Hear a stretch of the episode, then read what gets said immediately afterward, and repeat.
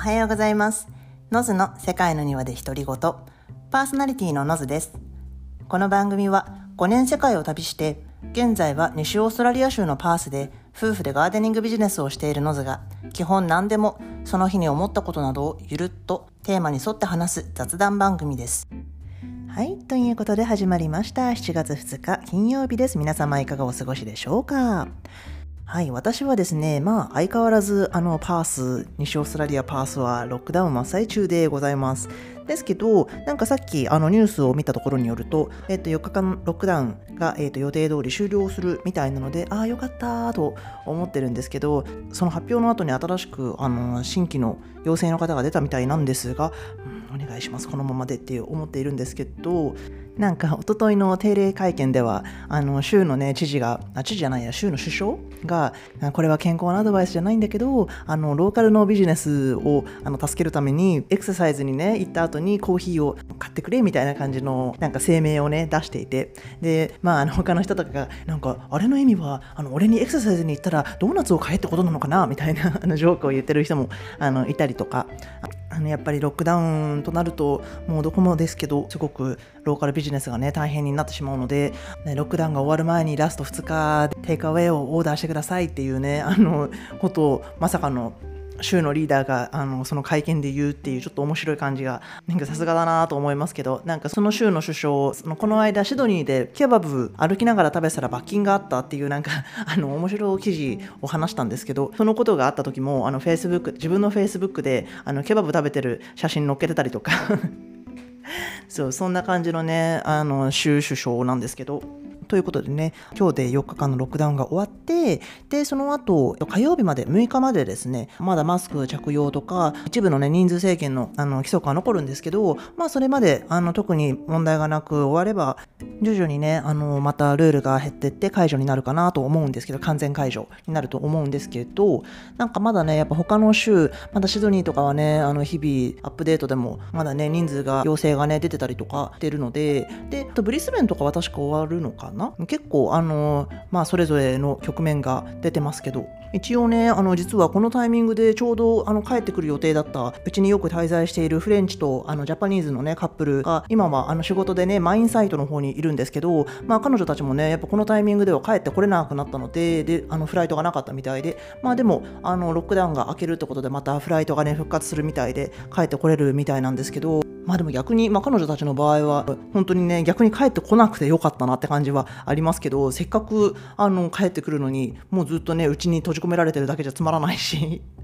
でも私毎回このロックダウンがねあのすごくいきなりなるのでもうなるたびに毎回思うのがあー結婚式する予定だった人かわいそうだなってめっちゃ思うんですよね。あの、まあ、なぜなら私の結婚式自体がこのコロナがあのまさにスーパースーパースーパーラッキーであの私の場合はは家族とかもね全員来てくれてで日本とかあの他の国から友達も来てくれて終わって終わって全員帰った後にもうガッとロックダウンが入ったのであのそういうねラッキーがあったからこそなんか毎毎回ねあのあもうすごいやっぱね時間をかけてあのいろんな人にね来てもらおうと思って計画したものがダメになっちゃうのはかわいそうだなと思うんですけど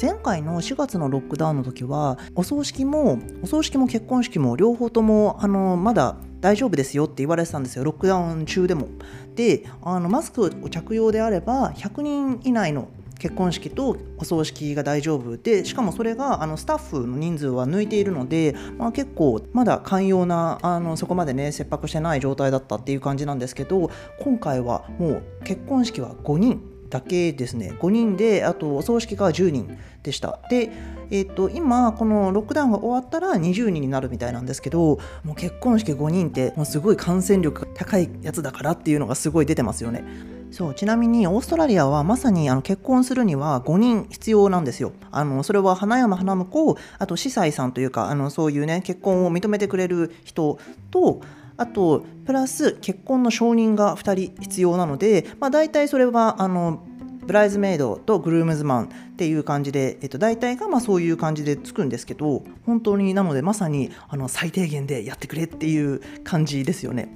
あと前回言わなかったんですけどちなみに私たちはあの、まあ、ガーデナーというか庭師事業をやってるんですけどエッセンシャルワーカーにはならないんですが家から働けない人はあの働けるのでルール上は大丈夫なんですけどとただロックダウン中が人の家を訪ねることができないのでそうなるとあのお客さんが住んでる人のあのお庭が 手入れできないのでチャイルドケアセンターあの保育園とかそういったところもあの受け持ってるので今回チャイルドケアセンターとかも一部のエリア以外は空いていたはずなので仕事が入っていたとしてもあのおそらく私たちは行かなかったと思うんですけどでも基本的にあの空き家のお家の庭仕事とかだったら、まあ、ルール上大丈夫なはずなのでただあの今オーストラリアもう冬真っ最中なのであの結構もともとね雨季だしあの閑散期にもなるのでもともとスケジュールもパンパンになっていなかったので、まあ、全然、まあ、うちの旦那は喜んであのおやすお休みというかあの家でねできる仕事とかあの作業とか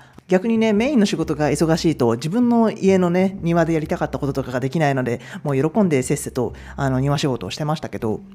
まあ、てな感じでね、あの、まあちょっと、前置き長くなったんですけど、あの、パースのロックダウンアップデートでした。はいまあ、ということでね、まあ、ここからあの本編というか後編というかあのタイトルの回収なんですけどその遺伝化環境化っていう話なんですけど昨日ね、まあ、ロックダウン中なので、まあ、やることもね限られてきますので旦那と2人でね昨日ネットフリックスの映画を見たんですけどドキュメンタリー映画で Three Identical Strangers っていうあの2018年のアメリカの映画なんですけどで日本語のタイトルが全く同じ3人の他人っていうタイトルでここでちょっとあのざっくりあらすじを説明しますけど1980年のアメリカで19歳の青年ボビーがその日がね大学初日で友達もね誰もいなかったのでもめっちゃドキドキしながら大学に着くんですけどででもねなんでか大学がめっちゃみんなフレンドリーででしかも誰もね自分を知らないはずなのにめっちゃ話しかけてくるんですよ。でしかもなんかハイタッチとかハグとかしてくるしなんかなんだとか思っててでしかもねそのみんながみんな自分のことをエディって呼ぶわけですよ。で彼はボビーなんですけどでおかしいなと思いながらもあのその彼らに寮のねあの部屋だよって案内されるんですけどそしたらルームメイトが入ってきてでそのボビーを見てもう唖然とするわけですよでそのルームメイトがえ君養子じゃなかった？ってもう一発目で言うわけですよ。でまさにそのボビーは養子ででそのルームメイトはそのエディの親友だったのでそのエディが学校を休学しているのを知っていたのでまさかそこにいるわけがない。ししかもそのエディっていうのもあの養子のことを知っていたのででまさに誕生日も一緒もう見た目はクローンレベルに一緒。でもう即そのルームメイトに連れられてそのエディのところに行くんですけどまさにお互いクローンみたいに鏡に映映ったように瓜二つだったわけです。でね、まあその話が、まあ生き別れの双子が奇跡の再会って感じで感動的なね、ニュースとして実際に取り上げられてたんですけど、で、そのニュースを見て衝撃を受けていた人がもう一人、別の売り二つの顔を持つ人、でつまり3人は三つ子だったんですけど、でね、まあそこからメディアとかでも取り上げられて人気者になって、お互いもね、すごく仲良くて、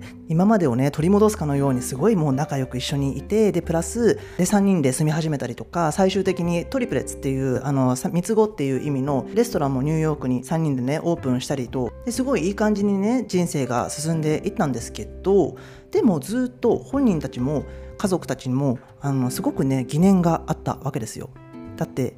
なんで3人は生き別れになったのってことじゃないですか。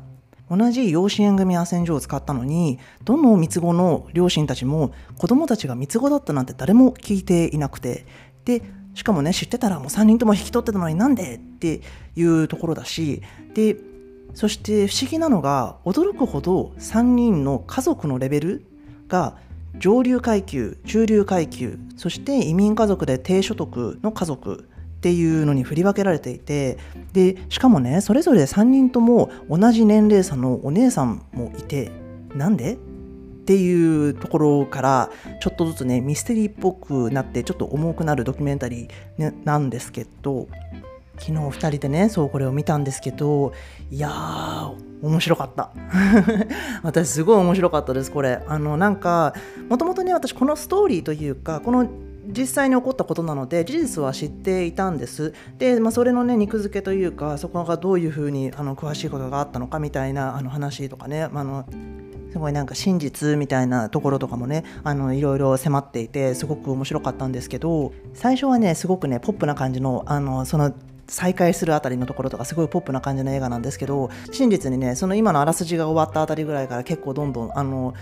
まあ、重いあの映画にはなります。ちょっとね共感能力が強い人とかは少しちょっと重い気分になるかもしれないんですけどただすごく考えさせられます。し本当にこれが実話なのっていう衝撃が本当にもうありえないっていう、まあ、若干胸くそ映画とも言えるかもしれないんですけどあんまり言うとねちょっと私めあの思わずネタバレしちゃいそうなのであらすじの中だけの話で言いますけどこの3人って全く全然違う家族家庭で育っているのに本当にクローンみたいにあの瓜二つというか瓜三つなわけでしかも面白いことにこの3人本当に好きなものとかあの吸っているねタバコの銘柄が丸ボロだったりとかあのレスリングをやってるとかそういうことまでも同じで全く違う家庭で育ったのにものすごく仕草とかあの話すタイミングとかあの音もすごく似ていてなんかまさにあのよくある双子あるあるまさにっていう感じで本当にねその映像とか結構出てるんですけどその映画の中でね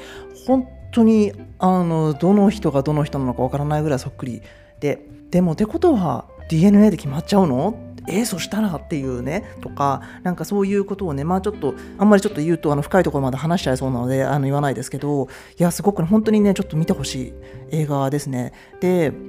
これはあの別の話なんですけどあのこの映画の話映画の話ではなくてあの別の全然違う研究かなんかで偶然ねなんか生き別れてしまったあの双子とかが全然違うタイプの家庭で育ってでやっぱ家庭のねレベルが違うとあのそれは例えば education 学習とかにねかけられるお金とかも違うじゃないですか。でだからそういうこともあって最初のうち例えばあの20歳ぐらいの頃まではすごい学校とかにお金をねかけてもらったあの上流階級の子供の方がやっぱ上に行くらしいんですけどやっぱ頭は良くなるみたいなんです。でも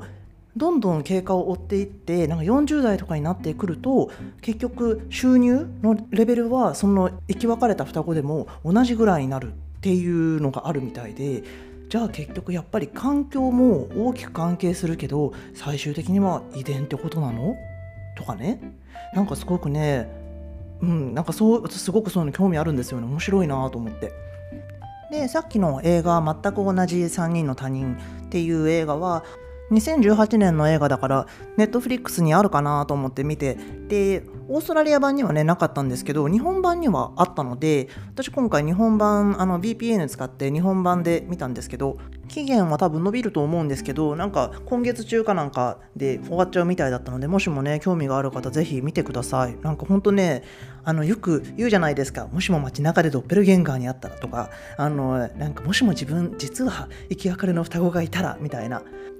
回はなんか考えたことありません？私なんとなくあのまあ漫画みたいな世界ですけどもしもそんなことがあったらすごいちょっとどういうふうに思うんだろうとかやっぱ考えたりは昔したことありますけどうんなんかすごい面白いなワクワクするなって思う反面やっぱね映画を見てしまったのでうーんって思うこともあるんですけどまあね、なので、まあ、もしよかったら、あの、あシドニーにね、もしも聞いてる方でいらっしゃる方は、あの、ステイホームですし、ロックダウンですし、とか、まあ日本でもね、結構ちょろちょろステイホームしなきゃいけないあのタイミング多いとも思いますので、まあよかったらちょっと見てみてください。あで最後に、えーと、今回初めてセカニワ・ English ということで、えーとちょっとねあの英語のお勉強ですが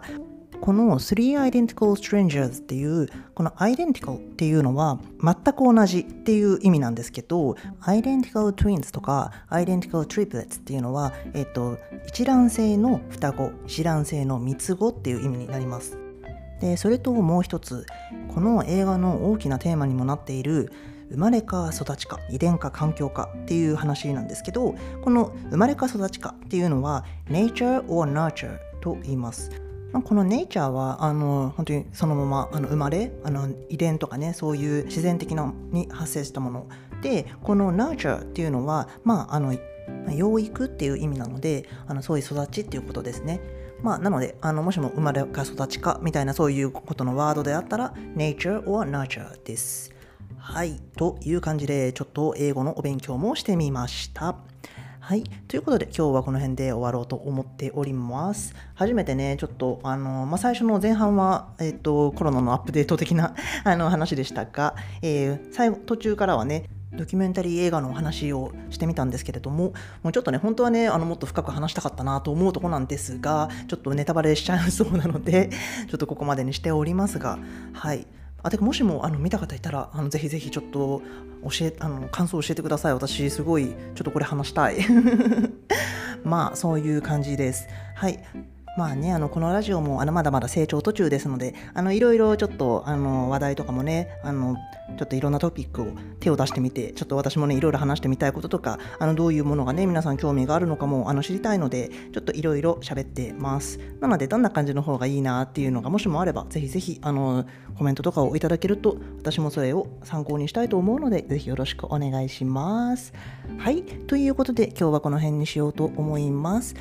この番組ではねいつもこんな感じで海外暮らしやら旅やら日々学んだことも含めて話してる雑談番組ですのでぜひぜひ通勤通学や、えー、家事の合間などにゆるっと聞いていただけると嬉しいです。